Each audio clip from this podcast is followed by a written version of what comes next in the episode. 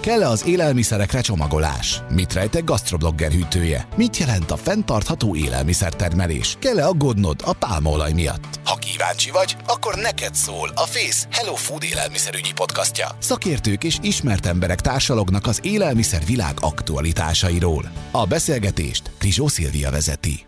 Nagyon-nagyon sokat beszélünk arról, hogy kell csomagolni, egyáltalán reális elképzelése az, hogy ne csomagoljuk be az élelmiszereket, ki mit tud tenni ebben a kérdésben. Krizsó Szilvi vagyok, és akikkel ezt a témát most körül fogjuk járni, nem más, mint Szőlősi Réka, a és kommunikációs vezetője, Zombori Csilla Spár kereskedelmi szakértője, illetve Antal Éva, akinek a neve lehet, hogy így nem mondana semmit, de hogyha azt mondanám, hogy Antal Zero Waste Éva, akkor szerintem nagyon-nagyon sokan tudják, hogy kivel fogunk ma beszélgetni. Sziasztok! Szia! Szia! Azt szokták mondani, Évi, hogy a, az idő pénz. És én azt valahogy azt gondolom, aztán lehet, hogy ez egy tév eszme, hogy az, hogy valaki egyáltalán nem termel jóformán semmilyen hulladékot, az hihetetlen sok időbe kerül, már életmód szempontjából, meg odafigyelés, meg egyetem bevásárlás, meg tudatos rendezés, meg tudatos felhasználás. Szóval, hogy mibe kerül neked az, hogy a te neved most már mindenki számára az, hogy zero waste? Az a helyzet, hogy valóban, amikor elkezdtük ezt az életmódot, akkor gyökeresen kellett szokásokat megváltoztatnunk az életünkben, és amikor megváltoztatunk egy szokást, akkor az járhat kezdeti nehézségekkel, tehát az elején igen meg kellett szoknom azt, hogy elindulok, kilépek az ajtón, oké, nálam van kulcs, telefon, pénztárca, kulacs, szütyő, evőeszköz, sorolhatnám. De egy idő után ezek az új szokások olyan szinten beépültek az életünkbe, hogy most már gyakorlatilag reflexként működnek. Ez a, bocsánat, ez a többes szám, ez, ez... Ez azért van, mert ezt az életmódot mi ketten folytatjuk a, a barátommal, egy háztartásban élünk mi ketten és egy kutya, ö, és, és ő is aktívan folytatja ezt az életmódot, igazából együtt, együtt kezdtük el, együtt kísérleteztük ki, hogy mit, hogy tudunk megváltoztatni, mire mi az alternatíva. Rengeteget kutattam, kutattunk ebben a témában, nagyon sok videót néztünk, könyveket olvastunk, cikkeket olvastunk, kísérleteztünk. Persze én voltam a, az ötletadó, de, de ő is nagyon sok új ötletet adott nekem, és neki is voltak, kez, illetve vannak kezdeményezései. Az bocsánat, azt meg tudod mondani, azt az egy momentumot, ami benned ezt kiváltotta, hogy akkor gyökeres szemléletmód és életmódváltás? Hát az egész ott kezdődött, hogy nyilván mindenki találkozott a rengeteg hírrel a médiában a klímaváltozásról, műanyagszennyezésről, különböző adatokat hallhatunk, hogy 2050-re több műanyag lesz az óceánokban, mint hal, ami elég elképesztő. És még a Greta Thunberg áradat előtt egyszer csak szembe jött velem egy videó a neten egy lányról, akit Loren Singernek hívnak. Ő 8 éve folytatja ezt a zero waste életmódot, aminek köszönhetően 8 év alatt csupán egy befőttes üvegnyi szemetet termelt. És akkor azt gondoltam, hogy ó, wow, azt a vajon én meg tudnám ezt csinálni? Ez lehetne a megoldás a, a, a problémáinkra vajon én meg tudnám ezt az életmódot csinálni. És hazamentem, kinyitottam a, a hűtőszekrényt, és egy teljesen hipokrit valakinek gondoltam ott abban a pillanatban magamat, hiszen mindenbe volt csomagolva, minden. Tehát az összes élelmiszeret, a, a kenyeret mi bevettük, a, a tejtermékeket mi bevettük, a zöldségek mibe voltak csomagolva, a műzli, a, sorolhatnám, és, és akkor ott nagyon elszégyeltem magam. Hogy igazából eddig azt gondoltam magamról, hogy én egy környezettudatos valaki vagyok, mert környezetbarát tisztítószereket használok, meg takarítószereket, és viszem magammal a bevásárlótáskámat, és szelektíven gyűjtöm a hulladékot, de nem, semmit nem tettem meg, ez volt a minimum, és ennél van tovább, és lehet tovább lépni. Ti mennyire szégyelitek el magatokat, hogyha kinyitjátok a hűtőszekrényeteket, vagy a kenyeres polcot. Én azok alapján, amit te mondasz, most itt nagyon lefelé sütöm a szememet, és pironkodok, én ezért nem vagyok ennyire környezettudatos. Ezzel nem, hogy mondjam, ez nem jó, csak hogy, hogy azért szögezzük le, hogy lehet, hogy azért is, mert van néhány korkülönbség, vagy évnyi különbség sajnos a javamra, de hogy bennem még ez a szemlélet azért még csak így elkezdett pislákolni. Réka? Hát én így közöttünk azért dobogós vagyok az életkorban. Az az igazság, hogy én világegyetem egészségközpontú voltam, tehát az én döntéseimet eddig élelmiszer szempontból ezt határoztam meg, különös a munkámra, hogy én folyamatosan éjjel-nappal ebben élek, hogy mi, miben mi van, az mit csinál, mit nem csinál, miért fontos. Ugyanakkor szerintem ebből a szempontból odáig már eljutottam, hogy mindig elszörnyűködök, amikor a szelektív kukánkat naponta viszem ki a nagyobb kukába, tehát hogy nyilvánvalóan ez, ez egy uh, én nálam megtörtént a felismerés, Annyi van, hogy mivel nálam az élelmiszerbiztonsági szempont az első, én sajnos ebben meg vagyok fertőzve, tehát nagyon kevés az az élelmiszer, különösen az állati eredetű, amit hajlandó vagyok csomagolás nélkül megvenni, egyszerűen azért, mert én, én meg ebbe élek. Csilla? Én úgy gondolom, hogy még nagyon-nagyon sok tennivalóm van ezen a téren. Én körülbelül tíz évvel ezelőtt kezdtem el ezzel foglalkozni. Mm, ja, igen, körülbelül akkor, és konkrétan azért kezdtem el vele foglalkozni, mert elkezdtem a hulladékkal foglalkozni céges szinten. Ez volt a munkám, és, és akkor jött ez a gondolat, hogy Úristen, és hogy bennem nem az él, hogy a szemét a szemét, hanem az él bennem, hogy a, hogy a hulladék az egy, az egy visszaforgatható dolog, és lehet, hogy ez egy rossz dolog, meg lehetne sokkal kevesebbet is, de még mindig sokkal-sokkal jobb, mint hogyha kőolajból állítunk elő új fent dolgokat. Tehát nálam ezzel indult el ez az egész dolog, hogy akkor semmiképpen még én akkor egy olyan lakásban laktam, ahol egybe ment minden, mert hogy, mert hogy egybe vitték el, és utána én elkezdtem ezt, és nem mondom, hogy, hogy nem néztek hülyének otthon emiatt, mert hogy azt mondták, hogy úristen, de hát utána úgyis egybe megy, mondom, nem, van, van. Akkor még voltak, ugye erről beszélgettünk, szelektív hulladékgyűjtők elég sok a városban. Azóta családi házban élünk, és elmondhatom azt, hogy az én gyerekeimnek már ez annyira alap, ezt látták, és az is alap már, hogy, hogy nem, ugyanez nem csomagolás, de hogy, hogy amikor mosunk fogat, akkor elzárjuk a csapot, nálunk ez már teljesen oké, okay, és az is alap, mivel hogy élelmiszerrel foglalkozom, hogy megnézzük azt, hogy ne a mennyiség legyen a fontos, hanem a minőség, és ez, és tehát ez határozza meg az életünket. Ennek egy része ugye a csomagolás. Én is ugyanúgy vagyok, mint a Réka, hogy vannak termékek, amit vagy azért, mert biztonságosabbnak ítél élem meg, azért veszem csomagolásba, vagy azért, mert tudom, hogy, hogy mi egy olyan életet élünk, hogy ritkán étkezünk otthon, tehát fontos az, hogy, hogy ezek eltarthatóbbak legyenek, tehát nem, nem éljük már a, a nagyszüleink életét, hogy lemegyünk reggel a boltba, megvesszük, délután megfőzzük, megesszük, esetleg főzés után tesszük el, és ezzel már egy tartósítást adunk neki, egy rövidebb időre, tehát azt gondolom, hogy még van hova fejlődnünk nekünk és a mi családunknak is. Ugye Rikánál azért az a kulcs szó hang, elhangzott nevezetes, hogy élelmiszerbiztonság szempontjából például nyers hús nem vagy hajlandó nem csomagolóanyagban hazahozni.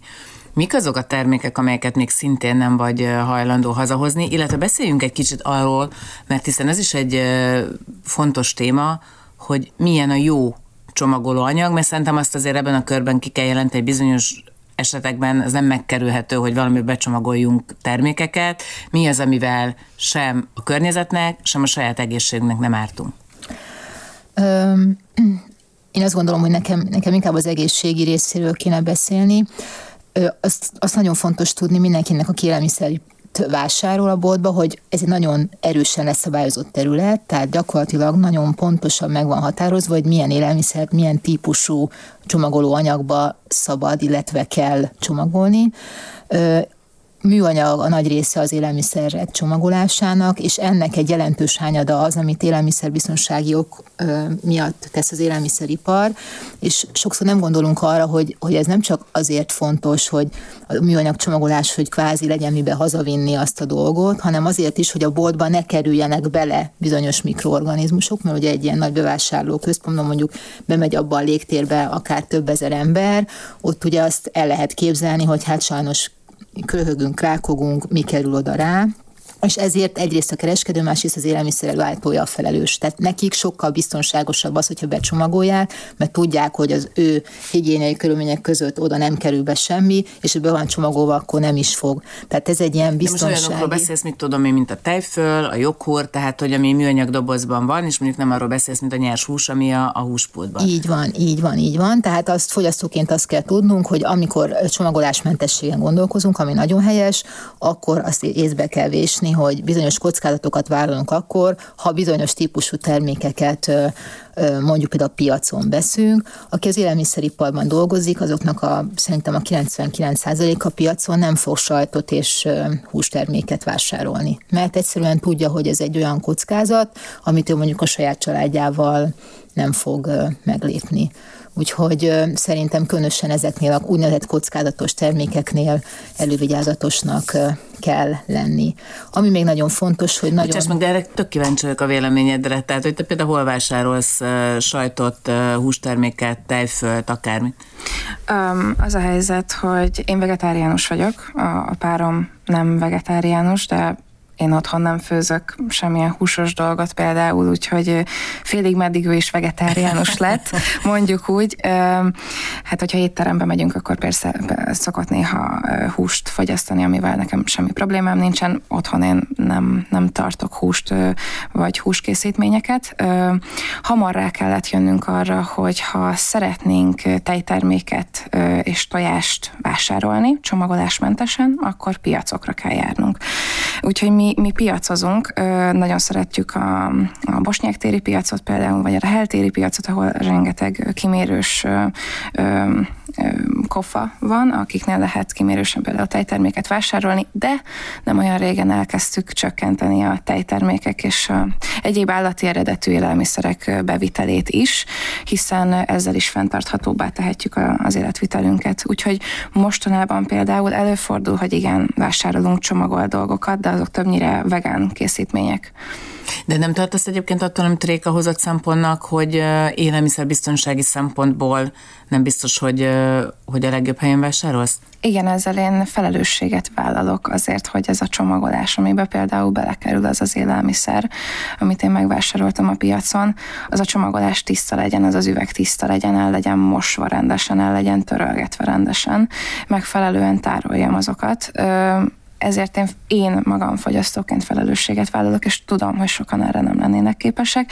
Én sokszor kicsit előrébb helyezem a célt, mint saját magamat, valljuk be őszintén, de mivel az utóbbi egy hónapban szinte nem is vásároltunk tejterméket, azt gondolom, hogy ez egy elenyésző probléma az élelmiszer és csomagolás területén. Uh-huh. Csilla, a ti üzletláncotokban ugye reng, nyilván a rengeteg termék, ugye hát több ezes termékpalettáról beszélünk, vagy talán több tízezes, tehát több tízezes, és hát nyilván ott azért a csomagolanyagok mennyiség és ez mérten viszony, viszonylag nagy. Igen. nagyon nehéz úgy kielégíteni az igényeket és mindenfajta fogyasztói igényt, hogy megváltoztak az életkörülményeink. Tehát nem járunk naponta boltba, vagy legalábbis nem szeretnénk ezzel az időt tölteni, és azt gondolom, hogy ha a fiatal generációt nézzük, mert egyáltalán boltba be sem szeretnének menni, hanem ha lehet, azt interneten vásárolnának mindent, és erre természetesen az élelmiszerláncok is lépnek, mert lép már nem egy áruházlánc ezt kínálja. Viszont fontos azt tudni, hogy ezt a mennyiségű élelmiszert az élelmiszer láncba mozgatni nem lehet úgy, hogy ennek ne legyen valamilyen kitolt minőségmegőrzési ideje. Tehát ezért is nagyon fontos azon túl, hogy védjük az élelmiszert a különböző kórokozóktól, illetve védjük a egymástól is a termékeket, mert különböző élelmiszerbiztonsági besorolású termékekről beszélünk. Tehát én úgy gondolom, hogy, hogy a mi áruházláncunk éppen abban élen jár, hogyha mondjuk átlagosan nézzük az áruházláncokat, nálunk elég nagy számban lehet lédik termékeket, lédik terméken ugye a, a csomagolatlan termékeket nézzük, és hogyha csak a saját élelmiszer áruház láncomat hasonlítom össze az anyavállalattal, akkor azt is elmondhatjuk, hogy Magyarországon sokkal jobb a helyzet, mint tőlünk nyugatabbra, sokkal kevesebb dolgot csomagolunk be, sokkal több a lédik termék, tehát mi mindig azzal szoktunk poénkodni a kollégákkal a, a tőlünk nyugatabbra, Ausztriában, Olaszországban élő kollégákkal, hogy mi már azért évek óta, de azért mert nálunk ez tradíció, tehát hogy nálunk igénylik a vásárlók azt, hogy hozzányúlhassanak a termékekhez, hogy egy zöldséggyümölcsöt ő, ő mondja meg, hogy ez most jó ez neki, vagy nem jó, és ne egy e, dobozba kelljen belenézni, e, vagy például nagyon fontos kérdés, és nagyon nehéz kérdés a pékárú kérdése, mert e, amikor e, most megint egy picit izgulunk, ugye van madárinfluenza, de volt ez már néhány évvel ezelőtt, és akkor mi próbáltuk becsomagolni a termékeinket, hogy védjük a különböző ilyen felső légúti fertőzésekkel keresztül, vagy, vagy kézen átvitt ilyen vírusoktól, és azt láttuk, hogy, hogy nem, nem, nem veszik meg a vásárlóink a csomagolt pékárukat, vagy legalábbis sokkal uh, alacsonyabb számban veszik meg, tehát visszaálltunk, mert nekik ez igényük volt, természetesen laborvizsgálatokat uh, végeztünk, hogy, hogy milyen, uh, mennyire megbízható így, megbízhatóak így a termékeink. De igen, nekünk nagyon fontos, és, és úgy gondolom, hogy csökkenthető a, a csomagolóanyag. Leginkább én úgy gondolom, hogy a gyűjtő csomagolásoknál vannak feladataink, ott tudunk nagyon, tehát nem az egyedi csomagolásoknál, de az egyedi csomagolásoknál is vannak olyan kényelmi részek, amit el tudunk hagyni, mi nem régiben hagytuk el a saját, ugye el kell mondani, hogy én itt, itt a saját márkás termékekről tudok nyilatkozni. Természetesen van egyfajta uh, nyomás, vagy lehet egyfajta nyomás a vásárlók is ezen túl a kereskedőkön át a gyártókra, hogy mit szeretne a fogyasztó, de én a saját márkásnál tudok nyilatkozni, hogy elhagyjuk az olyan fölösleges dolgokat, ami egy kényelmi, hogy mondjuk legyen egy ilyen rápattintható műanyag fedél a tejfölön, azt ki lehet váltani egy szilikon fedélel. Nekünk nagyon fontos mindig az, hogy amikor, amikor egy ilyen döntést meghozunk, hogy akkor valamit elhagyunk, akkor figyelünk a vásárló komfortzónájába, igazából hogyan zökkentsük ki, tehát mindig kell egy alternatívát javasolni, mert különben az lesz, hogy jaj, már erre is sajnálják a pénzt, mert, mert így biztos nekünk, nekünk olcsóbb. Nem, nem biztos, hogy olcsóbb, mert lehet, hogy mást kell megerősíteni éppen azért, hogy, hogy ezt elhagyjuk, de ha megnézzük a, az elhagyott műanyag mennyiséget, és mondjuk azt a, azt a mennyiséget, amit egyes pontokon mondjuk egy papír gyűjtődobozon erősíteni kell, akkor azt mondjuk, hogy igen, ez megéri. Egyébként sláger téma, hogyha már szóba hoztad a műanyagot, tehát, hogy ö, valójában mi az, amire azt mondjuk, hogy környezetbarát csomagolás, hiszen azt most kijelenthetjük, hogy bizonyos esetekben a csomagolásra mindenképpen szükség van, mert kivitelezhetetlen.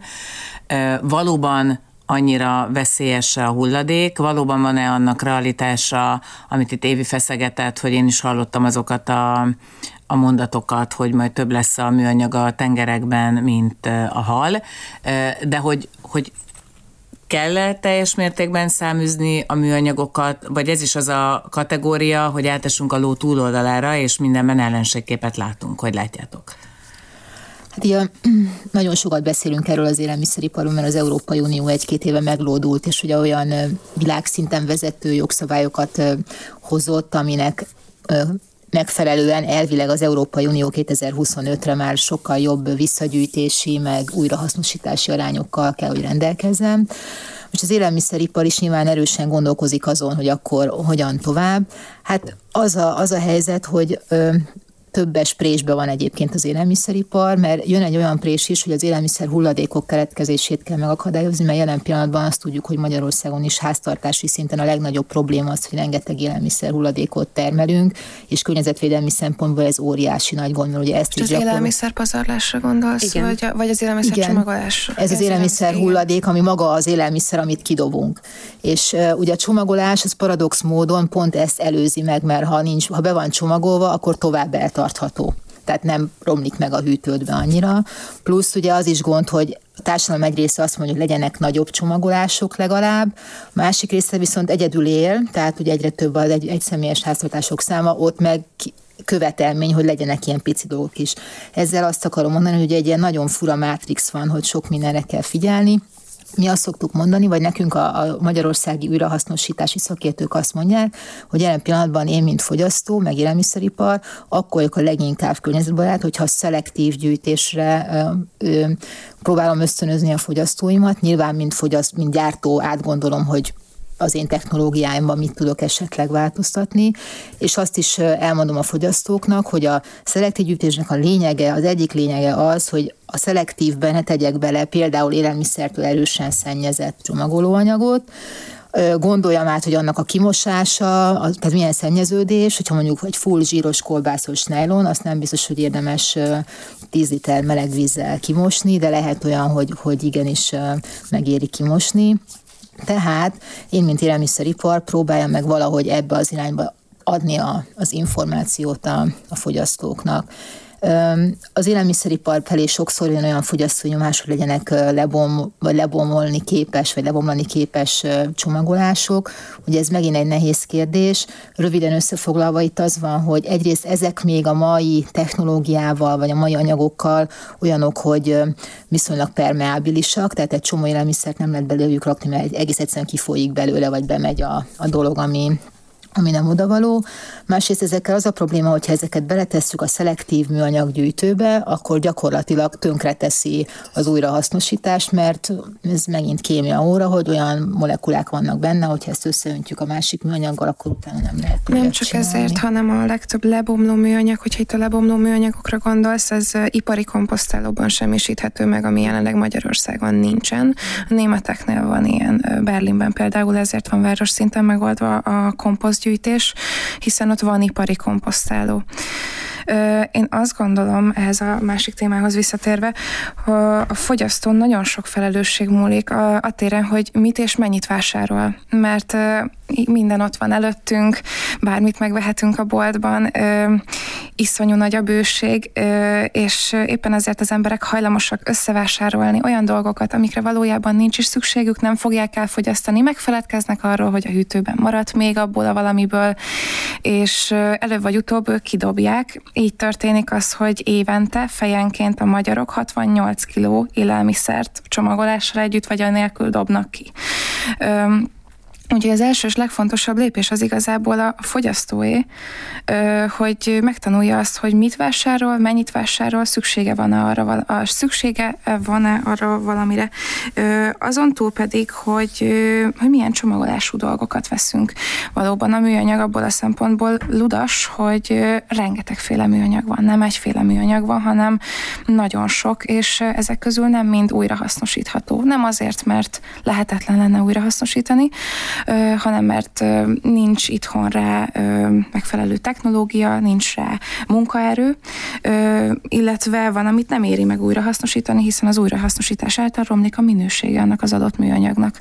Úgyhogy azt, én azt szoktam javasolni, hogy érdemesebb ö, olyan csomagolású dolgokat választani, amiknek a csomagolása ö, rendelkezik megfelelő újrahasznosítási rátával, mondjuk így, ö, nagyobb a valószínűsége, hogy újra fogják hasznosítani. A PET például az ebből, az, ebből a szempontból egy kifejezetten jó csomagolóanyag. Ö, a PET palackot például ö, ö, általában újra szokták hasznosítani. De más a kérdés például már az italos kartonnal, ha nem olyan régen értesültem erről, hogy az italos kartont Magyarországon már nem hasznosítják újra. Lehet, hogy téves információ, de ezt nemrég hallottam. Ö, ezen kívül pedig ott van még a, a papír, az alumínium és az üveg, amik szintén jó újrahasznosítható anyagok. Tehát... De... Ugye, hogyha nem általánosságban beszélgetünk, akkor te konkrétan mennyit veszel? Tehát, hogy bemész az üzletbe, kicsit éhes vagy, mennyit vásárolsz adott termékből, milyen a te hűtőd, tehát hogy, mert engem ez érdekelne igazából, hogy értem én, hogy általánosságban ezt, ezeket lehet javasolni, de hogy, hogy amikor azt mondtad, hogy elszégyelted magad, mert az a lány, akinek én nem tudom megismételni a nevét, nyolc év... Hogy? Lorenz Singer. Lorenz Singer nyolc év alatt egy befőttes üvegnyi szemetet, hogy te akkor hogy, hogy állsz ezzel? Um, szóval az elején valóban mi is, mielőtt elkezdtük volna ezt az életmódot, úgy mentünk el bevásárolni, hogy nem írtunk bevásárló listát, ami éppen megtetszett, ami le volt értékelve, ami új volt, érdekes volt, azt bedobáltuk a kosárba, nem foglalkoztunk azzal, hogy mibe van csomagolva, hogy van az csomagolva, van-e otthon abból a valamiből, vagy nincs, és minden nap megtelt a 10 literes kommunális kuka, minden egyes nap és ez teljesen megváltozott. Ott kezdődik az egész, hogy először bevásárló listát írok. Leírom azt, hogy mi van otthon, mire lesz szükség, mit akarok főzni a héten. Mi minden nap főzünk, ez nem azért van, mert annyi időnk van, hanem imádunk főzni, ez a mi hobbink. Nagyon szeretünk minden este vacsorát főzni, és új dolgokat. nem akar Nem félheted a hobbidat, ahányszor csak akarod. Igen. Szóval itt kezdődik a dolog, hogy bevásárló listát írok, és megfogalmazom azt, hogy mire lesz szükség, mit akarok főzni a héten. Ehhez mérten vásárolok be. És ehhez mérten szervezem meg azt is, hogy hova megyek bevásárolni. Általában általában szombatonként megyünk a piacra, akkor intézzük el a heti nagy bevásárlásunkat. És hogyha úgy alakul, hogy tudom, hogy a héten éppen valamelyik bolt vagy piac mellett lesz dolgom, akkor oda is beszaladok beszerezni adott esetben mondjuk egy csomagolásmentes élelmiszert saját szütyőbe, saját üvegbe, saját dobozba. Mielőtt bevásárolni indulok, nem csak, hogy listát írok, hanem összegyűjtöm azokat az eszközöket, amikre szükségem van ahhoz, hogy így tudjak bevásárolni. Viszem a szütyőimet, amiket kimosok, miután koszosak lettek, viszem az üvegeimet, amiket szintén tisztán tartok, és a dobozaimat. Illetve... Hát az edzésnek is jó különben, tehát. Ez nem, nem, egy, nem egy olyan ördöngös dolog, tehát ugyanúgy járunk bevásárolni. Lecsökkentek a bevásárlások száma egyébként, tehát nem hetente kétszer járunk bevásárolni, hanem többnyire csak hetente egyszer, vagy másfél hetente Ö, odafigyelünk arra, hogy mit veszünk, mennyit veszünk, mit fogyasztunk. Sokkal egészségesebbek lettünk, mivel nem vásárolunk kész élelmiszereket, hanem csak nyers, tiszta alapanyagokat, zöldséget, gyümölcsöt többnyire. Ö, illetve száraz élelmiszert, de mint mondtam, a, a hús az nem játszik, a tejterméket és a tojást pedig igyekszünk csökkenteni. Üm, úgyhogy nagyjából így, így zajlik ez, és nem, nem tette nehezebbé az életünket. Valóban az elején meg kellett szoknunk azt, hogy igen, öt szütyőt tettem el, de szeretnék egy hatodik valamit is venni, hát azt most nem vehetem meg. És akkor így jártunk. Sokkal nagyon sokat spóroltunk ezáltal, hogy így vásárolunk be, hiszen a lista és az eszközök, amiket viszek magammal, korlátozzák azt, hogy mennyi mindent vehetek meg. Nem tudok megvenni csak úgy hirtelen felindulásból dolgokat, ezért rengeteget spóroltunk. Korábban egy nagy bevásárlás nálunk 11 és 17 ezer forint között alakult kettőnkre, egy másfél hétre, és most ez körülbelül 6-7 ezer forintnál megáll. És nem fagytunk, nem ettünk kevesebbet, sőt. Csilla, ez mennyire jellemző egyébként a vásárlók többségére, hogy ennyire tudatosak?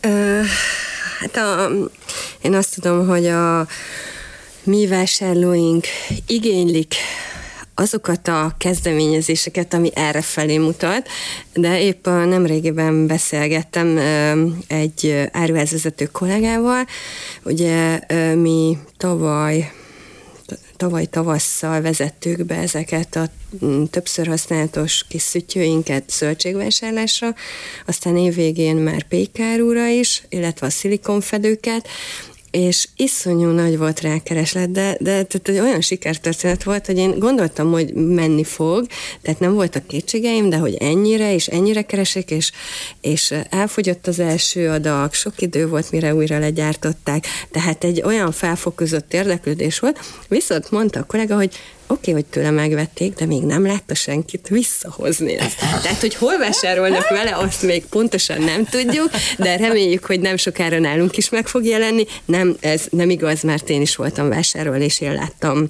azért vásárlókat, akik ezzel jártak, de én úgy gondolom, hogy van egy olyan felfokozott igény, egy, egy elég, és egyre növekvő vásárlói rétegben, hogy igenis, ez fontos.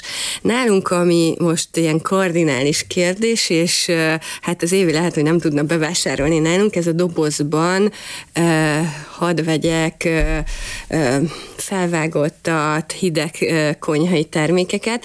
Megmondom őszintén, hogy itt még egy picit mértéktartóak vagyunk ebben a kérdésben. Igazán a hatóságok sem foglalnak egyértelműen állást ezzel.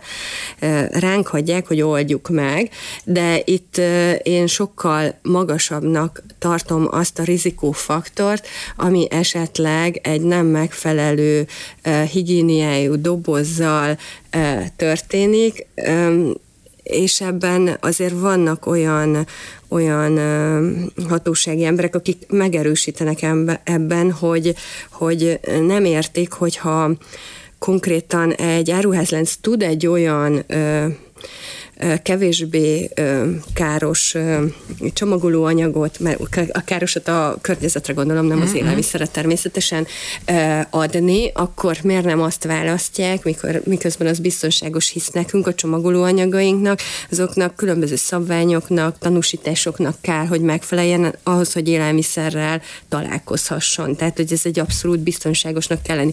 Nekünk ezt nyomon kell tudni követni, tudni kell, hogy mikor rendeltük, melyikből vettük ki. Tehát, hogyha bár bármi probléma adódik, azt meg kell tudni mondani, hogy a csomagolóanyaggal volt a probléma, vagy a termékkel volt a probléma. Egyébként ez most a legalapvetőbben a húsárunál Igen, érdekes, ez... nem? Mert gyakorlatilag ott van az, hogy egy papír alapú csomagoló anyagnak a belseje igen, az egy, igen, egy fólia tulajdonképpen, igen, és abba rakod bele Így van, így van, meg a, meg a csemege árunál van hmm. ez. Hát a húsárunál még ott tesztelünk, mert hogy konkrétan ott ez a fajta megoldás, mivel sok, tehát nem annyira száraz ez a termék, tehát ott fontos az, hogy amíg hazaér vele a vásárló, addig nem bomoljon szét az a, az a papírcsomagolás, tehát ez nagyon fontos. És ne, én a legnagyobb rizikót azt mindig azoknál a termékeknél érzem, amit nem hőkezelnek utána, mert hogy egy nyers húsnál én úgy gondolom, hogy egy picit azért alacsonyabb a rizikófaktor, hisz azt nyersen max a kutya eszi meg, vagy nem tudom, hogy ő megeszi, nincs kutyám. Megeszi egyébként, de például az általános azt mondja, hogy ne egye meg. Igen, tehát... ne egye, igen. Tehát, hogy azoknál kevésbé érzem a rizikót. A rizikót leginkább a, a nem hőkezett, későbbiekben nem hőkezett termékeknél és a hideg konyhai termékeknél ott nagyon, mert sajnos tehát nagyon sokszor van az, hogy nem olyan körülmények között szállítják haza sem, tehát hogy egy 35 fokban még beugrunk ide, még elmegyünk oda, és akkor, hogyha már ott egy pici olyan dolog van a dobozon, ami nem odavaló, akkor azokat már olyan vidáman reakcióba lépnek egymással, és akkor utána csak a baj történik. Tehát, hogy itt én érzek egy, egy olyan muszáj lesz olyan kutatások után nézni, és olyan új technológiákat igénybe venni, és ebbe szerencsére a partnereink, akik a csomagolóanyagainkat gyártják, partnerek ebben, hogy mi az a csomagolóanyag, ami A. biztonságos, B. nem terheli a környezetet, vagy jóval kevésbé terheli, mint a jelen pillanatban használt csomagoló eszköz. Igen, olyan tekintetben igazat kell, hogy neked adjak, hogy azért nehezebb ma ezt megoldani, mint korábban nagyanyáink idején, akik még valóban kiskosárral jártak a piacra, és minden nap megfőzték az ebédet, meg félretették a befőttet. Egy új életvitel, egy pörgősebb életvitelhez kell igazítanunk, a, vagy igazítani az élelmiszereket és a csomagolásokat is, mert valóban nem, nem minden nap megyünk bevásárolni, nem tudjuk, hogy mi fog történni, ismeret és technológiai ismeret, tehát konyha technológiai ismeretek is hiányoznak szerintem nagyon sokunknál, tehát hogy, hogy nem álltunk a nagymamánk mellett, hogy megtanuljuk, hogy mit, hogyan, ha hazaviszem otthon, ha nem fogyasztom el, hogyan tisztítom meg azt a terméket terméket. is, hogy beugrom ide, beugrom igen, oda. hogy lefagyasztom-e utána, hogyha aznap nem használom föl. Tehát, hogy vannak olyan konyha technológiai kérdések, amit uh, szintén én úgy gondolom, és erre most mi lépéseket is teszünk, hogy, hogy egy ilyen, egy ilyen okosan tanítsuk vagy okosan tájékoztassuk a vásárlóinkat ilyen kisokosok által. Most épp a baromfi húsra fókuszálunk, és oda próbálunk ilyen úgymond ilyen jó tanácsokat megfogalmazni. De egyébként ezeknek a jó tanácsoknak a megfogalmazása, ez mondjuk nem csak a ti nem, nem a... kellene, hogy, hogy nem. legyen, hanem valószínűleg a, ugye többször beszélünk arról, hogy a fogyasztókat egyszerűen nevelni kell, vagy tájékoztatni, vagy oktatni, ha úgy tetszik. Csilla kedvenc szava, hogy edukálni, de hogy ebben hol van az állam, hol vannak az ipari szereplői felelősségek, hol vannak fogyasztó felelősségek, tehát hogy előbb, amit behoztál szempontot, nevezetesen, hogy csökkentsük egyrészt az élelmiszer hulladék, másrészt a csomagoló anyaghulladék mennyiségét, az valószínűleg egy, egy komplexebb kérdés, és nagyon sok szereplő együttműködéséről kell, hogy szóljon, mert egyén szintjén lehet valamit csinálni, emelni, de csak mi mondjuk közel 10 millió, már nem vagyunk annyian, de mondjuk 10 millióan vagyunk, de ha világviszonylatban nézem, akkor több milliárdan, tehát hogy, hogy ez, ez nagyon sok embernek kell, hogy a felelőssége legyen, de hát ezért az ipari hulladékról se feledkezzünk meg, tehát hogy nem csak az egyén szintjén van felelősség. Így van, tehát mindenkinek van felelőssége, Szerintem a 21. század az a gondolkodásról kell, hogy szóljon, tehát minden problémánk, társadalmi problémánk az ide vezet, hogy, hogy most egy kicsit így elbutultunk, vagy elhűltünk, vagy rá ültünk egy olyan hullámra, ami a kényelemről szólt. Mi például az élelmiszeriparban itt Magyarországon most pont ezzel a Hello Food programmal, aminek keretében most itt is ülünk, mi gondolkoztatni szeretnénk az embereket, tehát hogy ebből a egymással szemben állásból, hogy te gonosz vagy, mert te valamit előállítasz, ami szemetel, te meg jó hiszemű vagy, mert nem tudom, te meg ezt csinálod, ebből lépjünk ki, és akkor tényleg mindenki gondolkozzon el. Az állam nagyon nagyon erősen, kutyakeményen kezdjen ezen, ezen gondolkozni, az ipari szereplők pedig természetesen tegyenek meg mindent, ami az ő hatáskörükben csak lehetséges. Nehéz dolog ez, mert hogyha a fogyasztót fel, tesszük felelőssé, akkor, akkor mindjárt megsértődnek, és mindjárt nagyon nem tetszik nekik, hogy, hogy újjal mutogatunk, hogy ő, ők vagy mi tettünk rosszat a környezetnek, és ő nem él elég fenntarthatóan. Tehát én, én hiába kínálok a, a social media platformjaimon, platformjaimon megoldásokat, nem, nem utasítok, én megoldásokat kínálok, akkor is felháborodnak az emberek, hogy azt gondolják ők, hogy ők tehetnek valamiről, ők rosszul csináltak valamit. Tehát nagyon nehéz kérdés ez, hogy hogyan oktatjuk őket, hogyan tesszük felelőssé bármelyik szereplőt ebben a történetben. Csilla? Uh, igen, ez abszolút igaz, hogy nagyon uh, nagyon óvatosan kell ezeket a, ezeket a jó tanácsokat megfogalmazni, mert Igaz, az nem csomagolás, de ide kapcsolódik, hogy élelmiszerpazarlás. Nekünk volt egy Európai Uniós projektünk ezzel kapcsolatosan, és ott több áruházláncnál, vagy bocsánat, több áruháznál az áruházláncunkban eh, hoztaszeink feltették a kérdést, volt egy ilyen kis játék, hogy tudják-e, voltak százalékok, és hogy ki milyen százalékban eh, felel az élelmiszer hulladékért. És ugye köztudott, hogy 50, vagy hát akik ebben a szakmában forognak. Fogó, hogy kö... igen. mint az köztudott. Mint az köztudott, igen, hogy 53 százalék az a fogyasztóké, és a kereskedelem mondjuk 5 százalék, és akkor a többi még a mezőgazdaság.